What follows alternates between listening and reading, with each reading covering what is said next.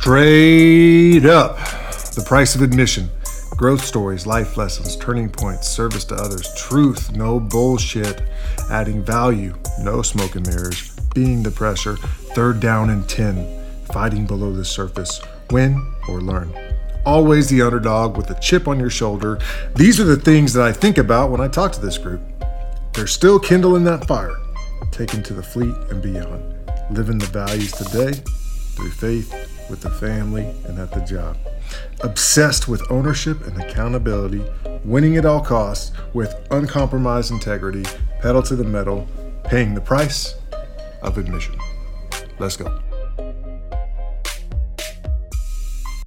And I, I talked to Matt right before this, Matt Neshek. I know you know who who that guy is. Uh, and we talked about the Harpers Ferry thing, and we'll get there. But um, yeah, he he had nothing but great things to say about you, and I know that. Um, yeah, you you're almost like a uh, invincible guy, like like we all look up to. So so this will be good. I don't know about that. I appreciate that. That means a lot to me, but I don't know about invincible. All right. Man, I got So chinks in my armor too. yeah, well, sometimes it's really hard to see, and that's what we're going to dig into today, hopefully, Yeah. because we all want to know what those chinks are. Um, so quick intro for Gervy Alota, everybody. Um, you're taking me out of my comfort zone today. Um, ha- have you listened to any of the episodes already? I heard uh I heard Matt's. Um I know that you did Irv, um, Yes. Swerve, um, and I know that, you know, you've I I don't know if you've done Clint yet, hmm um, but you know, Clint and I um Clint's coming got a up, I special think, next relationship. week. So there's Yeah, two so Clints. There's Clint Sovey, and then there's Clint Bruce. So yeah, Bruce no, next Clint week. Bruce. I don't know who Clint Sovey is. He's probably a little bit younger, but Yeah, I, I am one of the old dogs, one of the ancients. So uh and we'll get there. you know, yeah. Oh, I, I'm excited, man. I I know that you got a bunch of things up your sleeve, so I'm I'm ready to go. No doubt. Um, so for the for the group, Gervy was uh, raised in the streets of San Diego. Been a SWO ever since graduating the United States Naval Academy. He was a, a class of '98, team captain '97, um, commanding officer of three different shifts or three different ships. Um, he actually had a turnaround situation, which I'm really excited to get into um, with one of those ships. Um, and, and now he's doing secret squirrel stuff up in the mountains of Colorado Springs is a director of uh, Missile Warning Center. Is that right? Yep. Cool. Uh, nicknamed Fill the Quota Alota, making it happen. And, and it's, you know, just you don't get a nickname without actually, you know, walking the talk. So, really excited about uh, hearing more about that. Fear Factor. You're on Fear Factor. Yeah, I didn't put that on my resume, but uh, yeah, it's one of those things where uh, signed up, got picked up, and you know the kind of the competitive nature of my uh, my being took over, and one of those things where I just you know faced Army, uh, you know Air Force, and, and the Marines, and refused to lose to those jokers. Um, so yeah, took home some cash and uh, had a blast doing it. So, did you get to talk to Joe Rogan a lot on the on the backside of it? Not, not on the TV, but did you get to like talk to him a little bit more on the? Uh, no, it was a little Not really. disappointing. He was one of those guys that when you know the uh, the lights and were now. on and Yeah. and they were recording, he was all like all about the energy. And then when it shut off, man, he was dead. And as Yep. soon as I started talking about rolling and and jujitsu, he kind of you know puckered up and and uh, he he had some a bit some some excitement to him. But Yep. other than that, man, I, I was a little bit uh, kind of disappointed um, by the interactions I had with them. Gotcha. So, for the Fear Factor folks out there that want to look at that, do you remember the season and episode number? Oh, uh, I don't know. There's not too many Gervy Alotas out there, but No, just Google it. military, Yeah, yeah, exactly. military fear factor. Um, yeah, it's it's it's one of the. It, there's only a few military ones. For sure. And then you talked about rolling. You talked about MMA a little bit there. What was Yep. your experience there? Because you you had some time in the fighting space. Yeah, I was a uh, I was a wrestler growing up. Um, I was a um, a junior national freestyle wrestler. Did some in high school. I didn't like to to ride folks. I mean, I was a really skinny guy. I wrestled 98 pounds in high school, um, so I was a tiny guy. I loved to throw people, um, and I loved to you know take people down. Um, so then, um, kind of lost the love with wrestling during high school. Um, Why? and then I started doing judo after I graduated. Um, became a black belt in judo, and then uh, like just tinkered a little bit with some um, with some full you know MMA. Have a few amateur bouts under my belt, so I've had fun. You know, every time I, I I'm on ships with Marines, I always do the MCMAP with them. I always tap them out and make them feel um, you know less of themselves. But you know, I, I just love the physical nature of rolling and wrestling and grappling and uh, even at this old age, man, it's uh, it's a it's a good way to stay young um, and and keep that competitive spirit alive. Awesome. I want to go back to your uh, your separation there from wrestling into jiu-jitsu. Like, what was that like? What made you feel like you needed to change your direction on that? Um, well, so the wrestling stopped. Um, you know, I, I never had a cut weight, um, but it was one of those things where um, I really wanted to play football. My goal was to play football, and I knew that if I continued on with wrestling, um, that I couldn't gain the weight that I wanted to to, um, to gain. I wasn't a very strong guy. I never hit the weight room, um, so um, I kind of lost the love for wrestling because I really had a you know a goal to play football at the next level at the collegiate level. Um, so I stopped wrestling, and then you know just the the combative um, you know with the combative nature of like boxing, judo at the academy. Um, you know, I, I had a good buddy of mine. Um, we went to SWAS together, and he was a big judo player, and he invited me to go out there one time and um, I just the the instincts and the skills of my wrestling background came into play and just throwing folks, and I was like, holy smokes, man, this is fun, and I get more leverage with the gi and belt. Um, and then I just you don't have to go the full you know five minutes or whatever it is. If you just get one big throw and they land on their back, then it's a ippon and that's it. You win. Um, so then I just Nice. started doing that, and then I went to a army, um, the Command General Staff College um, for for my JPME and my masters, and I I joined their uh, combatives team.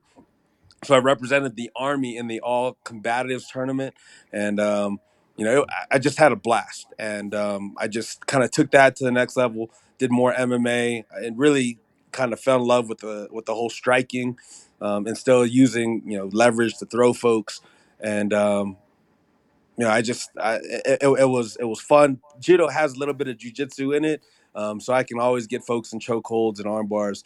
Um, but you know, I, I think what got me the most intrigued with the sport was just the competitive nature, um, still being able to compete at an old age, um, and being able to like get done with it in a relatively fast, um, you know, manner where you don't have to do the full, you know, six ten minutes or whatever it was. Nice. All right, using leverage to throw folks. That that has become a theme in our conversation. So let's keep going. You ready? Yeah. All right. Um, so I mean, th- that's really my my intro there. You know, Gervy is the um, you know 97 team captain, and by the way, number two in all time tackles for for Navy football, uh, which is a huge deal. Um, I think I have the record for consecutive starts. Um, you know, I was talking to Scott Strassmeyer about that. I think I'm more proud of that. The fact that I was able, even like my small body, I've been able to, you know, start over 40 games consecutive um, with my over my four years there. I, I think that that needs to be a stat Did because uh, I, I was pretty as proud. a freshman?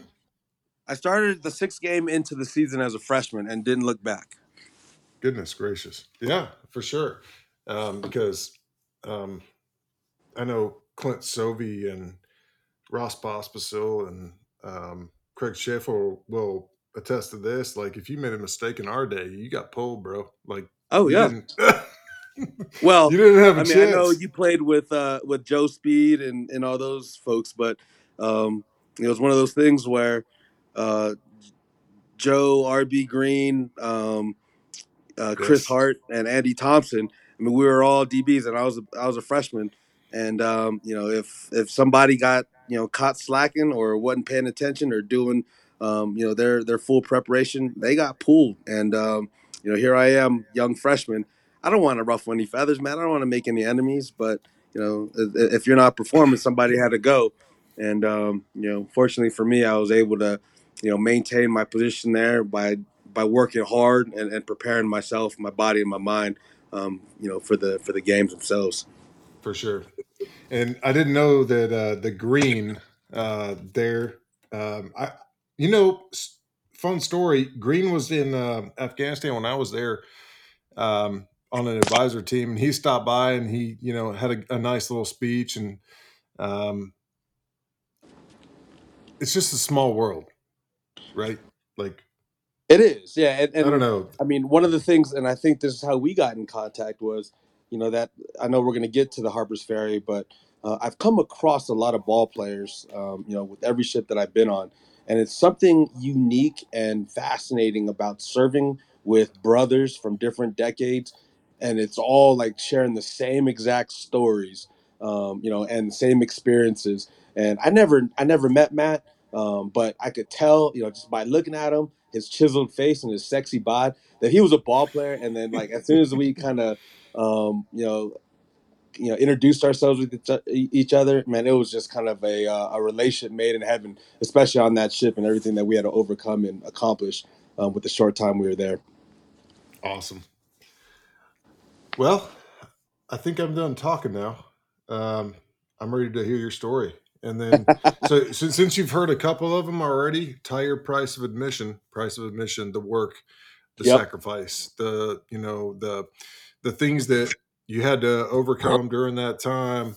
Um, tell the story and tie that price of admission in to that story. Yeah. So um, I think it all started when I was a ten year old, um, and I all I wanted to do was play football at Notre Dame. Um, I know that's probably not what you want to hear, or anyone else out there wants to hear, but I had this vision, man. I had this goal. I wanted to play uh, football, wearing that gold helmet, looking up at touchdown Jesus, um, you know, at the Golden Dome, and I told myself um, that I was going to do whatever it took to play football at Notre Dame. Um, and then, you know, we kind of talked about that I was a small kid in high school, um, you know, 98 pounds. Um, but my, I, all I wanted to do was, you know, be at South Bend playing football at Notre Dame. So here I am, you know, in high school, senior year. I played at a really good school in San Diego, Morse High School. Um, they're ranked fourth in the nation my sophomore year, and they're you know always nationally nationally ranked. So I didn't get to start till my senior year, and um, you know, I, I told myself, man, I, I, I don't care what I got to do. I don't care if I just started as a senior. Uh, I'm gonna get my butt over to South Bend and play for Lou Holtz at Notre Dame. Um, but when after the season came, we had a really good season my senior year. I was under, we were undefeated. Um, I, I, I, was able to be the captain of that team, although that you know those guys that were starting um, as you know sophomores, freshmen that were USA Today All Americans, played All Americans. Uh, but I had this gift of you know just being able to connect with the players there uh, uh, and, and and get them um, you know playing beyond themselves. So they named me uh, the captain of that team, which was awesome. Um, but you know through all of our success, N- Notre Dame never came calling, um, which was probably likely because I was only weighing 145 at the time. Um, but there was a guy um, on my team um, that was highly recruited. His name was LeBron Butts. Uh, he was a recruited wide receiver, um, and there was a school called Navy um, that was really interested in him. Really tall guy. I think he was like six four. He was a basketball player as well. Really big hands. Uh, he ran like a deer. Really smart guy. He was um, the kind of receiver that Navy wanted. Um, well, I really didn't have any other big offers, and uh, you know he kind of threw it in my ear. Hey, how about you come with me to Navy? And I was like, man, I'll, I'll never be able to get to, to, school like Navy. Well, he ended up saying, hey, I will go to Navy if you bring Gervy along with me. Um, and sure enough, we both ended up going to Naps. Um, you know, we were Napsters together. We both were in three one. Um, you know, we just, you know, we were best friends in high school. We remained best friends at Naps. Um, and you know, all I really wanted to do was, you know, I knew that this was a D1 program. I didn't think I was D1 material. I was telling myself, man, I just want to be on the travel squad by my senior year. Um, I came in, I think I was a free safety, probably on fourth on the depth chart um, at Naps, and uh, we had some really big studs. Um, you know, Rashad Smith, Kevin Lewis, uh, Pat Buchanan. I mean, just really um, studs that we're all you know they looked the part, uh, 6'1", 6'2", 205, um, and here I was, you know, 5'10", 145 when I reported at Naps. Um, so I was just like happy to be a part of uh, Wait, you know the the, the 5'10", 145? Yeah, man, I was tiny. I, I didn't hit any weights again. I was a wrestler, baseball player, um, and it wasn't until and so my coach at at Naps was a guy by the name of Mike Locksley, who is now the head coach at Maryland, um, and he was a DB at Towson, um, and uh, Wow. you know, it was like through the second or third game at Naps when he was like, "Man, you got something special." And you know, I went from fourth of the depth chart to starting free safety um, at Naps, um, only because I was freaking tenacious, man. I was like a freaking chihuahua out there just biting ankles and being where I was supposed to be, um, running to the ball, working hard, and um, you know, because of that, I was able to start, you know, maybe third or second or third game in, in, into the season, you know, and you know, just to think of those studs that I had to, you know, pass, um, you know, who were like blue chippers, you know, quote unquote blue chippers going to the academy, um, felt pretty dang proud. Um, especially when you know my goal was just to you know be a part of the team, be a part of the family, be a part of the brotherhood, and try to make the you know the travel squad by my senior year. Um, and then Awesome. you know, long story short, man, uh, we get to the academy. You know, I'm on the um I'm on the uh, we called ourselves. Um, it was it was the um, you know the practice squad. Um, you know, we gave the starters a look. We played San Diego State our first game. LeBron Butts, my, my buddy from high school, best friend, he got he was traveling. Um, he was getting some run as a freshman. He went back home on the first game, and I was like, man, you know, I, I'm real proud of you. Um, you know, I, I wish I can go, but I know that I'm nowhere near there. Um, so they came back. They got their butts whooped. I think it was like 45-0 at halftime. They came back to school and they blamed it all on the scout team. They blamed it all on us because we didn't give them a good look. The entire time, we weren't able to hit them. I mean, they were all prima donnas. We couldn't take them down to the ground. It was never live. So then, as soon as they got their asses whooped, they let the scout team go, full go, and it was awesome. Man, we got so pumped. We had our little red scullies on, uh, scout team. We had a name for ourselves. I forgot what we called ourselves, but we really kind of took it personal. Um, and they had a running back Yeah, by the name of sure. Monty Williams. Um, they did like this toss sweep out of the I formation. They're still a pro, uh, you know, a pro style offense. And I was playing free safety. You know, I ran my little banana route, and it was me and Monty Williams. And I freaking closed my eyes, put my head down, and I lit his ass up. And then so he was down on his back. I kind of had a little bit of stars going on, and everyone was kind of cheering, except for Coach Chaump, coach.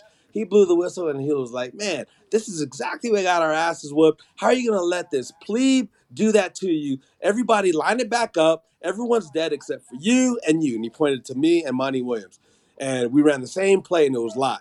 I was like, "Holy smokes, here we go!" I'm still a little bit woozy, um, you know, from the the first time we ran that play. So sure enough, they ran the play, uh, did my same approach, and closed my eyes, prayed with all my might, put my head down, and same result. I had stars. I don't know what the hell happened. Next thing you know, people are lifting me up on their shoulders uh, and chanting my name. I was like, holy smokes, man, this is, I, I must have done something pretty awesome. Stopped practice, um, and he said, Gervy Alota, you are now on the, on, you're going to be traveling and you're going to be a wedge buster on the kickoff team. I was like, oh my gosh, what Nice. the hell just happened? Um, yeah, so then, uh, So hold on, hold on a second. What did that teach you? Oh man, that it doesn't matter where you are when it, your opportunity comes, make the most of it. You know, I don't care what you think. Answer the Oh, yeah, door. absolutely. You know, that's that's opportunity knocking, uh, and if you're not ready to take advantage, um, that's your fault. Um, so from then on, I was traveling. I was like, oh my God, I was experiencing the life on the charter planes with the shrimp cocktail. Uh, man, it was life was awesome. You're leaving the yards in the, you know, even in Annapolis for home games and um, made some plays. Uh, I think, long story short, you know, kind of wrap it all up. There I was, sixth game in the season, um, standing on the 50 yard line, looking up at touchdown Jesus with my gold helmet on, thinking, holy smokes, man, I achieved my goal in life, which was to play football at Notre Dame uh, with that gold helmet. Man, obviously it wasn't for Notre Dame, but I was I was in awe. you know, I was on the same field as Lou Holtz, my my idol. Um, I was looking up at, at folks that I followed all through, um, you know, their times at, at, at, at Notre Dame. And I was thinking to myself, man, here I am, freshman at the Naval Academy, starting free safety, um, you know, achieving my lifelong goal of playing football at Notre Dame. And that's when I was just like, had to pinch myself and, and thought to myself, man, I freaking made it. Um, unfortunately, we lost, and you know, one of the regrets I have for playing Navy football is every year we were close. Um, we never got it done, um, but um, it was such a joy being able to play against Notre Dame and, and the different venues that we played at. Um, you know, we my freshman year we were up. Uh, I, I, think it was. I mean, we were up by ten points or, or, or something like that and then I remember Coach Chaump coming in the locker room. We were all pumped, freaking jazzed, on cloud nine. He came in and he freaking yelled at us, and he was just like, "I don't know why you're so excited. Uh, you know that we have d- done nothing yet. These guys are going to come out in the second half and want to kick your ass, and you guys think you guys did something. So you guys better get it together because we're about to get something that you've never felt before." And then it was just like we just got yelled at. We're freaking on a high, and. Uh, you know, you're yelling at us, man. We went to the third quarter. We uh, he was right. We got our asses handed to us. We had no energy going into the second half. Um, we ended up losing by like 14 points, but uh, we were feeling so good about ourselves until that freaking halftime speech, and I'll never forget it. Yeah, it's funny the things that we never forget. Oh yeah, right? yeah, and, and how that drives us in, into the future, and and and that's all she wrote. So, so What's next for for Gervy after that in your career? Uh, after football or after what I'm doing now? Uh, after football, where'd you go from there? Oh, for after that. So then, you know, again, um, having the opportunity to play under John Fay, Clint Bruce, um, you know, kind of my idols, and then you know, understanding what it, what it takes to be a Navy captain or a football captain. Um, kind of just, I just wanted to do the things that they wanted to do, inspire, um, play your ass off on the field, lead by example. Um, so I tried to do that my senior year. Unfortunately, um, you know, we had a great season, uh, but we didn't because we had two one AA uh, schools on our schedule. Uh, we only had, I think, we finished off seven and four, but we had two wins against two uh, one AA uh, teams, so we didn't get the opportunity to play in a bowl game. Um, so that that that that sucked. We did get the victory over Army. Um, that's one thing that Clinton and John and RB never had. Um, so just being able to beat Army, uh, we did it for them because um, they kind of they're the ones that turned the program around, and uh, we wanted to make sure that we got a, a victory over Army, um, uh, even though it's one of the things that they said they couldn't do. Um, and then so after that, I GA'd. Um, I was had the opportunity, you know, to to be on, you know, play under some uh, unbelievable coaches: Gary Patterson, uh, Coach Pearson, Brian Norwood. Um, so uh, I, I, I GA'd for a year um, for for Dick Bumpas, um, and it was just an unbelievable experience. Getting paid to coach, and I mean, I was bagel boy in the morning, waking up at four thirty, getting all the coaches' bagels, and I just really had appreciation uh, for what those guys did and, and, the amount of hours that they put in. People don't see yeah. behind the scenes what the coaches go through, um, no doubt, and either just through the season during recruiting. Um, I mean, it is hard, hard work, and uh, having um, you know, my eyes open to their lifestyle um, was super helpful. I, I, still wanted to do it. I still wanted that life, um, but I don't think folks truly understood. I certainly didn't um, how much work they actually put in during the season and off the season. Um, and then after that, um, you know, I did the typical SWO route. Went to Newport. you know, got on my first ship. I, have been on like seven or eight ships now, and uh, I've, I've absolutely loved it. You know, all I wanted to do was teach and coach I chose SWO because it's kind of the f- fastest way out of the service, out of my commitment.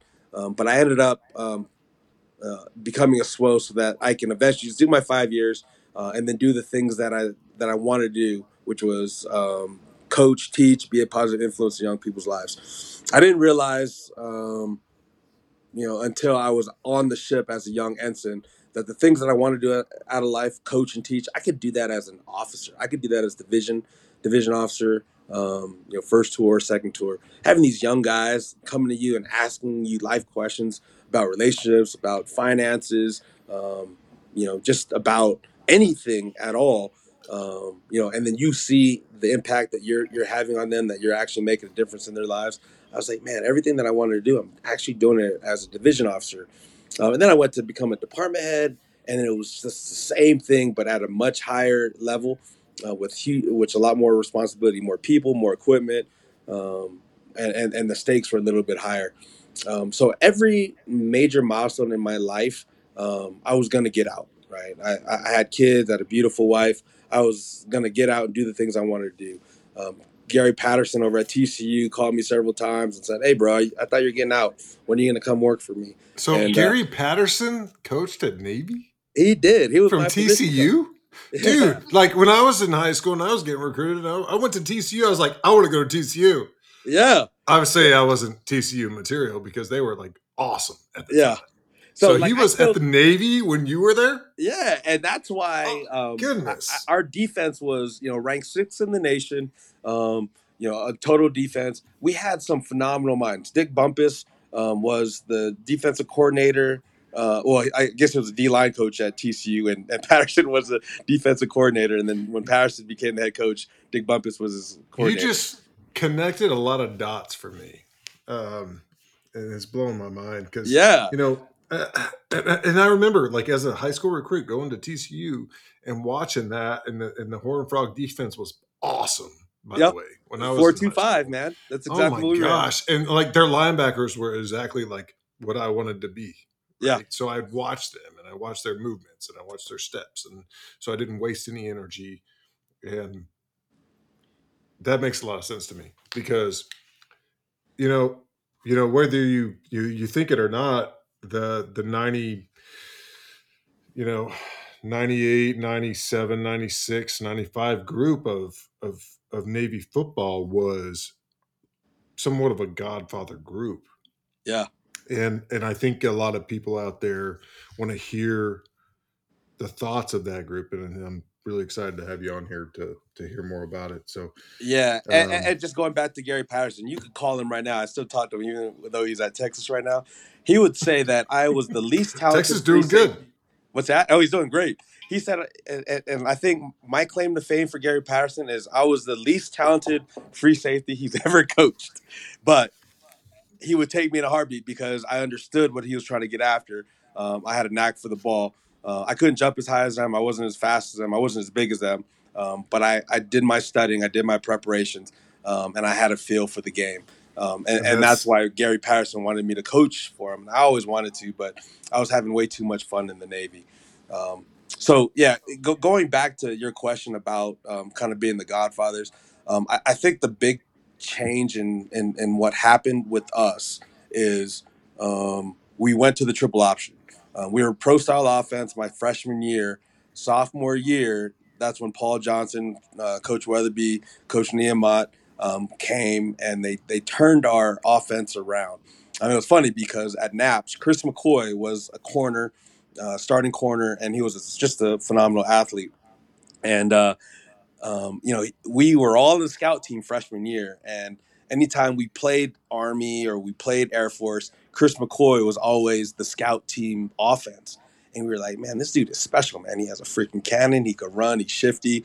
Um, we always thought he was a knucklehead, but um, you know, he was such a great talent. And then so when we went to the triple option, we knew right away who our starting quarterback was going to be. It was going to be Chris McCoy, no doubt about it, hands down. And uh, I remember the first game, sophomore year against SMU. Um, this dude goes off. I mean, I think he had like 275 yards rushing. He was unstoppable. And, um, you know, that's when, after that game, a legend was born. Um, so our offense was, you know, unstoppable because no one could prepare for us, um, as you know. Um, and, you know, this is the first year we're running the triple option. So they had no clue. They didn't even have time to prep for what we, uh, what we were running against them. Um, but one of the things that we pride ourselves in, uh, other than you know that offensive um, change, is what we did defensively. Um, you know, we just we stopped running this stupid you know zone where ev- everyone was just kind of throwing things underneath. Um, we were just getting our asses whooped. Um, you know, we that, and that's what kind of we were my freshman year to a very aggressive uh, four two five. Um, you know, kind of um, a, a, a, a man style coverage um, you know, and just challenging folks. And we had the folks who can run with, um, you know, the best of the receivers that were out there, RB Green and Sean Andrews. and uh, we were able That's to. that's the biggest challenge that that service academies have. Period. Oh, absolutely! Like the skill guys. Uh, can you run with you know a D one non academy skill guy? Um, you No know, doubt. mono e mono, our best versus your best. Um, it's not likely we'll win, uh, but we had some guys that could do it, and um, you know the the way that we were able to you know grind folks offensively, you know ball control, and then get the three and outs on our side. Um, it was um, you know that's the recipe for success, right? That's why you go to the option, so you can just freaking grind. Um, you know, keep the ball out of their hands. But when they when the opposite team has the ball, are you going to be able to get off the field? Um, you know, get the three and outs um, so that you know you can get the ball back. And uh, so we, you know, we had some success. We had guys like Clint Bruce, um, you know, guys like um, you know, um, you know Travis Cooley, Coffee, um, who are just absolute beasts. Um, and, and and the bottom line is they just wanted to win. I remember when we were at Naps and we just we were part of uh, an organization that was used to winning, or excuse me, used to lose, used to losing. Um, we told ourselves after our first game at Naps, I think we like we lost to Stonehill, a team we shouldn't have lost to. Um, we we went up to the third deck uh, of um, forgot whatever hall that was, and we we had a meeting. We told ourselves, man, I, I don't know about you guys, and it, it was led by you know some of um, uh, the de- defensive players. Like everywhere we've been, uh, we're all part of like great organizations in high school um, where we're used to winning, and um, you know, w- w- we're not going to be a part of you know what these guys are used to now. We need to change this thing, um, change this thing up, and turn it around. Uh, and, and from that moment on, we dedicated ourselves to turning the program, even though we were Napsters, around. And then we went to that Army Navy game um, in Philly where uh, Booch went wide right, um, and we were just like, man, this ain't ever going to happen to us. Um, and then so we just kind of we committed to ourselves and um, you know, sure enough, you look at our senior year, man. We had ten of eleven starters on the defense side of the ball. Um, uh, it, it was uh, you know our class. I think is the first class um, since the early, and this was '97, um, since the early '80s to have a winning record um, as a whole um, for the four years being there. So, um, you know, just the things that we were able to accomplish, and some of the things that we were able to turn around. You know, having that huge bowl win in in, in Hawaii was huge um, you know, and we were able to kind of set some sort of standard um, of success uh, while while we were there, and it was it was good to be able to turn that thing around, um, and, and and and and and just being able to you know be honored with the the godfathers of Navy football. Um, I mean, it's kind of disrespectful to like the Staubachs and the and the Naps of the world, um, but you know, if, if if if your generation will call us that, then I'm all for it. The, there's there's a funny you know a turnaround's a turnaround okay Yep. so like a turnaround may feel like something you know really big but seem really small it may feel really small but actually be really big and you know i'm trying to to tie this into your uh uh your Harpers Ferry Yeah. somewhat, you know. Um, but sometimes a turnaround is just a simple like change in direction that Yep. culturally may not seem like it's gonna happen really easily. Uh, it may seem like you know from one year to the next when the turnaround actually happens, it may not feel like a whole lot, but there's a lot that goes into that, right? So yeah, Um, so I mean, you could change leadership, um, you could change schemes, but unless the people buy in, and unless people, um, as a collective group, um, yes, you know, commit to the change, uh, it's never going to happen. Um, you know, you could, you could bring a coach in all day long, but if the people don't believe in the system, don't believe in what they're trying to accomplish, um, you know, it, it, it, it's not going to work. And that's why, like on the I- Harpers Ferry, um, yes, it was it was unique, um, and just kind of to brush over the experience on the on the Harpers Ferry. Um, they were a losing organization. They couldn't get out to sea. They failed light off assessment twice. Um, they failed ready for sea, um, and then they were just like enough's enough. Uh, we need new leadership. And the only thing that changed um, was myself and the commanding officer there. Um, I when I first took over, and, and this is funny. I don't know if Matt told you story, but I huddled I huddled them all up, and I basically called them all losers. Um, and on my watch, we will no longer lose from this moment forward. Um, and uh, they kind of were shocked. Like, did this dude just call us a loser? Um, and what I did was I gave them some guidance. I gave them, um, you know, just a little bit of vision, and then I got out of the way. I told them that I believe in you. Um, I know that you guys haven't experienced many wins here on this ship, but I know that you guys have the talent to succeed. And sailors are smart. You know, department heads are smart. They all want to win. They just weren't given the opportunity to do their jobs. So I told them, I called them all losers. I told them from this moment forward, uh, we we will no longer lose. We're going to be a bunch of winners, and it's all going to start with this team and this family right here.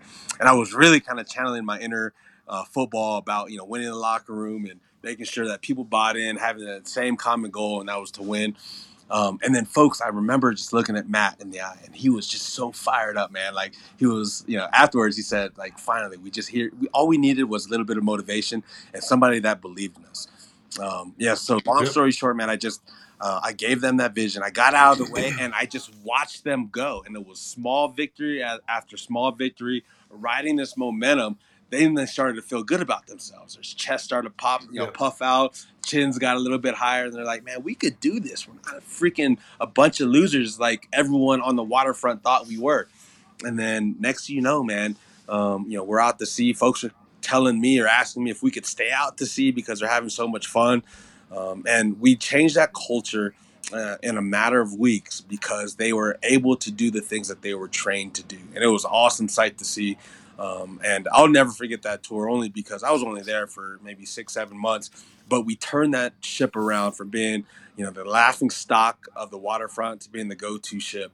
Um, and Matt will attest to that. And uh, um, we, we were all pretty proud of ourselves with the things that we were able to accomplish in just a short amount of time. That's an awesome story. I actually, when I was uh, preparing for this conversation, I looked up. Obviously, I googled your name, and I found that. I found news article: Navy commander walks the plank. Uh, you probably heard of that one or whatever for poor for poor f- performance, and then you took over. Um, you know, my question was, you know, how did you turn that around? You just told me about it, Yeah. right? And then my next question was, um, you know, especially like, how did you turn that around with the supply officer uh, that you had at the time? Uh, but you kind of described that too. So I mean, and, and it wasn't easy, right? Like, so I, I took over on a Thursday. We got underway on a Monday, and I didn't know anyone. I didn't know who was my go-to players. Uh, I didn't know who were my studs or studettes. I just had to have blind faith in the team um, that they were able to do it. I had enough faith in my abilities to keep a ship out of harm's way, um, but I didn't know who my engineers were. Who, you know, my combat systems folks. Um, I didn't know. Uh, you know, just from the reputation, it was like, man, it was a failed ship. And I remember um, going through the channel. I don't know if you know. Are you a SWO? What, what, what are you? now, uh, USMC logistics. Okay, so you're leg- uh, I'm a Marine. So, um, you know, big old ship in the small channel. You make one wrong move, you're outside of the channel. Where it's a little bit more shallow, you can run your ship aground, which is no bueno. Um, I decided um, to do a loss of steering drill in the center of the channel. I had no idea how are they going to react if they had you know good enough uh, folks that could come you know that, that could fight off this casualty and restore it in, in a f- you know in a fast enough fashion where we can regain steering and stay center channel and not run aground. I wanted them to experience a win. I wanted them to to to know that they were capable mariners, capable of doing probably the hardest thing to do, which is regain steering after you lost it in the middle of the channel. And I know it was a bold and risky move, but I thought that if we went, if we achieved it and we got through it, man, the crew would feel great about themselves. And if they could, uh, you know, overcome that, there's nothing that they can't overcome. So we did it, and man, just watching their faces after they regained steering and still were able to maintain their position in the channel, man, like it, just in a moment, you can see that their idea of being a loser was completely erased. They're like, holy smokes, man, we do got Yeah. skills. We have what it takes. We have all stars on board the ship that can run this ship the way that it was designed to be run. And then after that underway, it was just like small victory after small victory. It was out to sea, um, taking on helos. It was out to sea, getting gas, going alongside another ship. And then they were like, man, we're pretty damn good. And they felt so good about Yes. themselves. And that's when they're just like, sir, we've never had so much fun. Could we just stay out at sea and just continue on this winning path? And uh, that's when I knew we won them over. And it was like no turning back from there. it's it's funny you bring that up. You know, you got a few more gray hairs than me. I don't have any gray years. hairs, man. You should see. You don't have any gray hairs at all. Oh my gosh, yeah, you don't. I mean, It's the Asian uh, in me. good genetics for Yeah. sure. Uh, but it's funny you bring that up because you know I think I, I, I'm just now figuring that out. You know, like in my journey is like the small wins are huge, Mhm. especially when you're in a rut. Mhm. Like you gotta you gotta figure out how to celebrate the small wins and um it, and I'm seeing that too. So the, there's so much value there, especially with a new team, especially with a team that's been beat down. Yeah. You gotta really find those small wins, exploit them, celebrate them, and say, "Hey guys, we're not we're, doing good." Like And with Y'all yeah, with the small and the team is coming together. Absolutely. right? With those small wins, you have to find ways to continue to ride the momentum. Like if if you're continuing to win, and then you got to continue to challenge them so that they can continue to get more wins, and then they'll start to feel unstoppable. And what we were able to do on the Harpers Ferry, it became to the point where it was almost too much where I was like, holy smokes, man, like higher ups are asking way too much from us now. But the crew was like, sir, we got this, man. Bring it. We got this. And so they had this You level just of created- confidence that, um, you know, w- was almost like they were t- they were asking a lot more for, for a lot more than they could chew, but they were still freaking achieving it. They were still winning, and they just felt more and more freaking accomplished. And it was just it was almost to the point where I was like uncomfortable, like taking these things on. Um, but they wanted to get after it, and it was awesome. That's that's awesome. You just made made the title of this one. I think ride the momentum. Um, I like that. So, uh, so that's Harpers Ferry. Um, we covered most of your your your, journey so far. What do we miss so far in your journey, other than where you're at today, that you want to talk about? Um, I don't know if you follow my Instagram or not, um, but uh, that's kind of it's been my like prized possession. I, I I wasn't a, a social media guy until I took command of the John P. Murtha. So the Comstock, the the Harpers Ferry 05 commands, major command was John P. Murtha. And if you can remember back in 2020, uh, everything that this country was going through uh, between COVID, um, you know, all the political unrest, the social injustice, everything um, that we were dealing with Yep. as a as a country, and we were in the yards. Um, and if you don't know anything about ship life in the yards, it sucks. Um, it's dirty, it's nasty. Parking is um, not available for the crew. Um, quality of life, morale sucks when you're in the yards. That's when you get a lot of, um, you know, folks, you know, doing drugs, acting up, uh, a lot of you know behaviors, um, you know, just you know, destructive behaviors happens while a ship is in the yards. Um, so I took over summer of 20.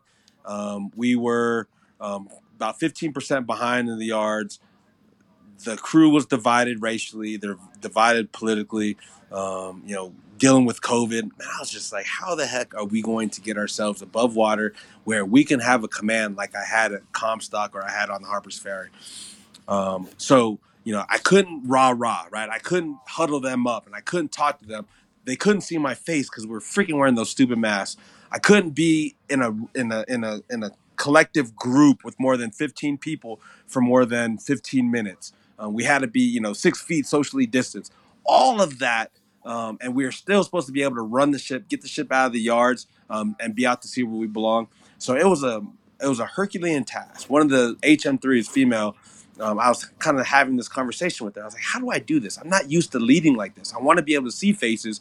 I want to see the passion, the love, the energy that I have for this job, but they can't see it when I'm wearing this stupid mask. He was like, well, sir, have you thought about social media? And I was like, what the hell is that?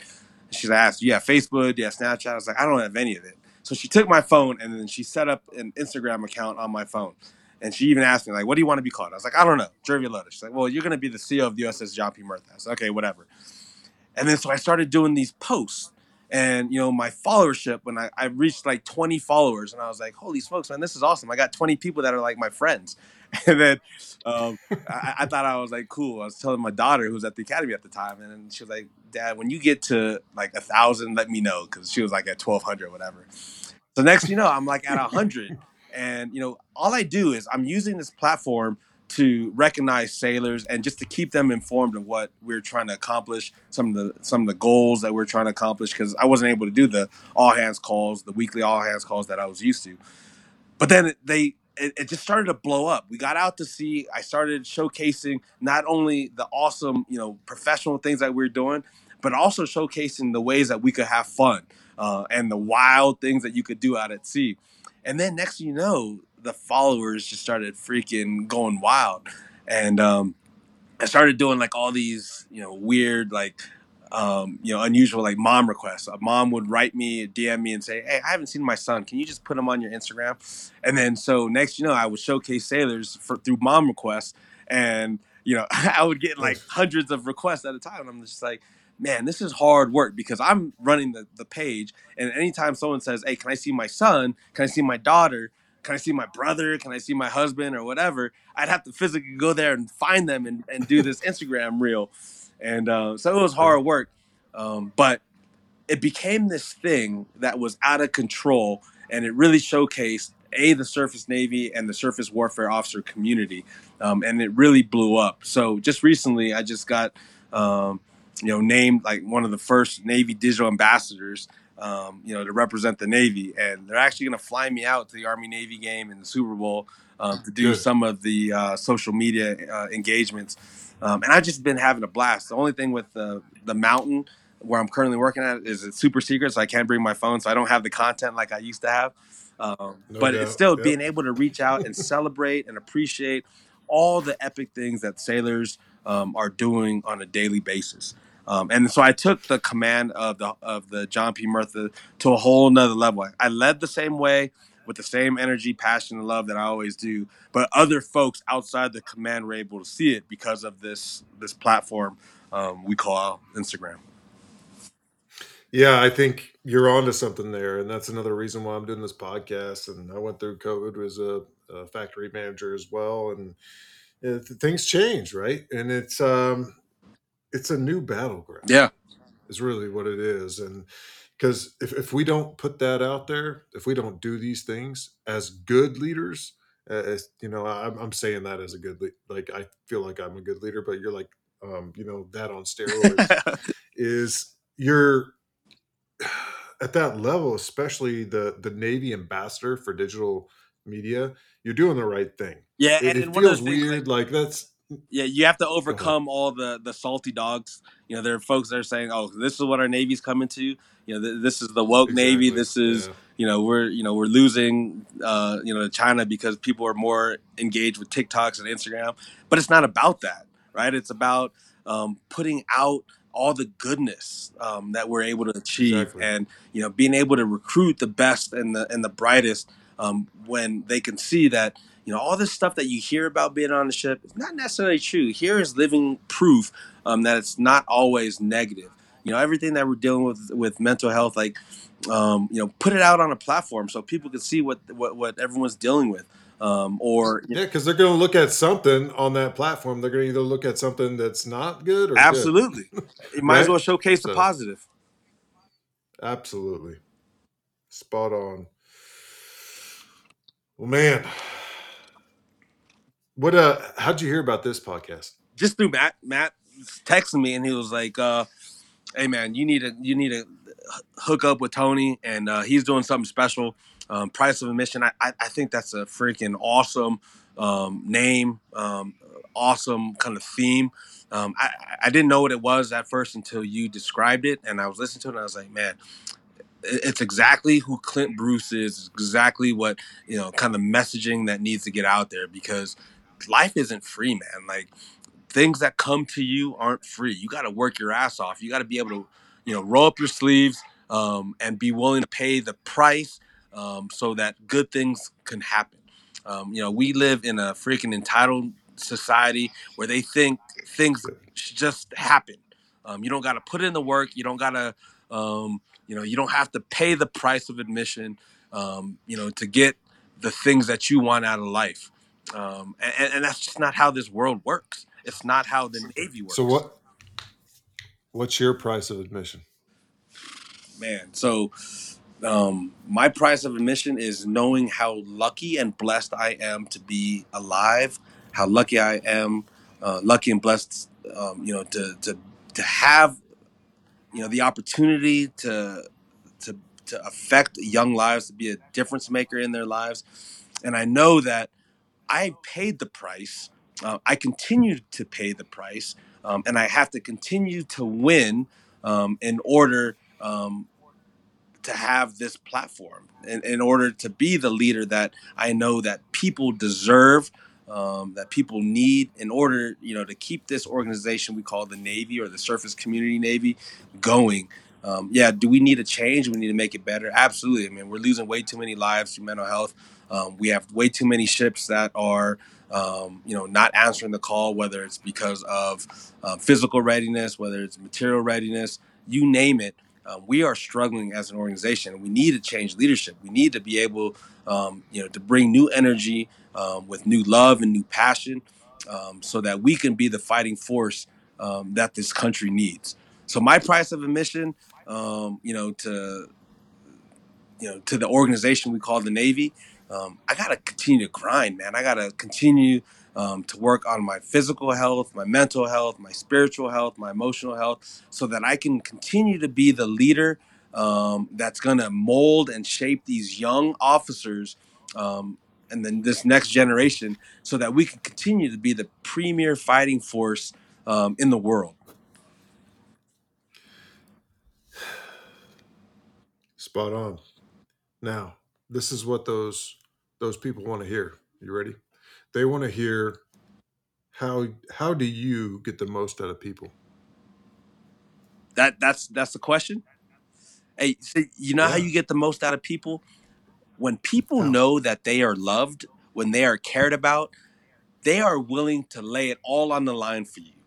Just like in football, right? When you have when you know that you have 10 other brothers that have your back and that they're not going to let you fail, you freaking go all out for them. When these sailors, when these Marines True. know that there's somebody that cares about them, whether it's a squad leader, whether it's a department head, whether it's a commanding officer, when they know that they are valued, they are living purposeful lives, and somebody loves them and somebody cares about what they do, they are unstoppable. They will they, they will do anything to ensure that the team wins. So you want to get the most out of people? You show them you freaking care. You show them that you love them. You show them that they're appreciated and that they're recognized. And that's not just words or like a pat on the back. Um, you know, that's through their evals. That's through giving them leave or liberty. That's through awards. Um, and that's just through smiles and a handshake or a fist bump. There's so many ways that you could recognize folks and, and and show them that they're appreciated. And that's really all people want, man. Like you can give them money, you can give them time off, whatever, but all they want to know and all they want to, you know, for them to understand is that there's someone out there that loves them, that appreciates them, and you know that their work isn't going unnoticed. They're working their asses off, but if they think that they're working for nothing, do you think they're going to put in the work? Absolutely not. True. Fist bump goes a long way. Yeah. Like long way. Just all, all it takes is a fist bump. Yep. Uh, so is there something that like and here I'm gonna go into a continuous improvement mode. Like, is there something you could stop, start, continue? So like I want to get better. I'm continuing to get better as a person. I want to stop doing this thing that I used to do. I want to start doing this new thing that I'm thinking about, and I want to continue doing this because it's working. What is your stop, start, continue? Stop, start, continuum. Um, so I need to continue to grow. Like I, I'm a dumb jock. Um, I, to me, you're you're winning or you're losing. You're growing or you're dying. And if I don't continue to work on my trade, um, then I am dying, right? So I need to read more. I need to talk more. Uh, I need to keep myself more in tune with society, you know, the younger folks, so I can stay connected. Um, I also need in my opinion, need to be more professional. Like I, I, I like to challenge um, folks, um, you know, and I know that there is a system and a way of doing things within you know this structured Navy organization, um, and sometimes I get too crazy and, and too wild that I'm you know, I'm challenging the organization. I have the same challenge. What's that? Yeah, the same challenge. I have, I have the same challenge. Yeah. So the higher I get, um, the more I realize that there are not a lot of folks that think like me. So that could be a blessing and a curse, right? So I, Yep. I am wild. I'm out there, and I'm all about the people. You know, you have too way too many commanders that are mission oriented. They always say mission first, people always, but I, I don't agree. I think it's people first. In my world, it's in my world, it's all about costs, financials, Ye- how you gonna cut. Yeah. Well, versus you take care of plant- your planting people. some seeds that'll grow in two years. Yeah, right? you take care of So- your people. Those measurables will be uh, in the positive, right? You're going to find the numbers True. are going to be in your in your favor. It's when you start going after the numbers, you know, when you're taking care of or, or you're more concerned about the fruit than the actual root. You'll maybe get the Yep. fruit eventually, but then eventually the, that that tree is going to die because you weren't taking care of the foundation, the people. True. So, um, you know, I, I've learned that you just take care of the people, you show them they're cared about, that they're loved. Um, the mission will happen, and you're gonna have overwhelming success because the people Yep. uh, are the ones the ones that are in between the lines are gonna ensure that it happens. No doubt. With that with that question, what are you going to stop doing? What are your shortcomings? we all want to know what Gervy's shortcomings are because right now you you seem like a you know Hercules to everybody. Oh man, I, I I don't know about that. Um, I just I know that I love what I do. Um, you know, when I wake up and I am so freaking ready to get after work, uh, I know how lucky and blessed I am um, just to work in this freaking mountain that I work in. It may be you know 20 degrees, but I feel so blessed to have the opportunity to work in a place that not a lot of people um, can get into. Um, you know, You're not answering the question. what are your shortcomings? oh man, there's I like I'm not the smartest cat. Like I, I used to work. I was the DA for Admiral Moran when he was the vice CNO, and I remember being in in a in a room full of all these higher ranking folks, and I just didn't feel like I belonged in that room. Um, you know, I, I, I probably need you know to to get better with uh, feeling like I belong, especially in this higher organization.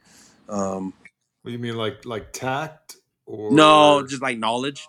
Um, you know, like like politician yeah, politics. Uh, you know, just strategy, um, big navy concepts.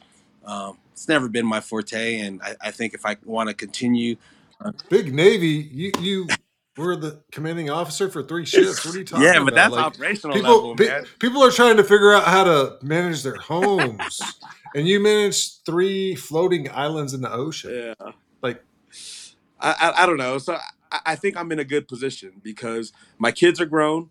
Um, I used to be I used to worry about work life balance, um, making sure that I was there for my kids. Um, but then I always had this freaking kick ass wife that was always there um, while I was deployed, awesome. um, while I was gone, while I was doing other things, geo baching at the Pentagon. I had no doubts that the kids were always going to be in good hands um, because I had the wife that understood my job, understood the time um, a lot that was required to do my job the way I wanted to do it. Um, and then my kids just turned out so damn good. Um, and it was all because of her.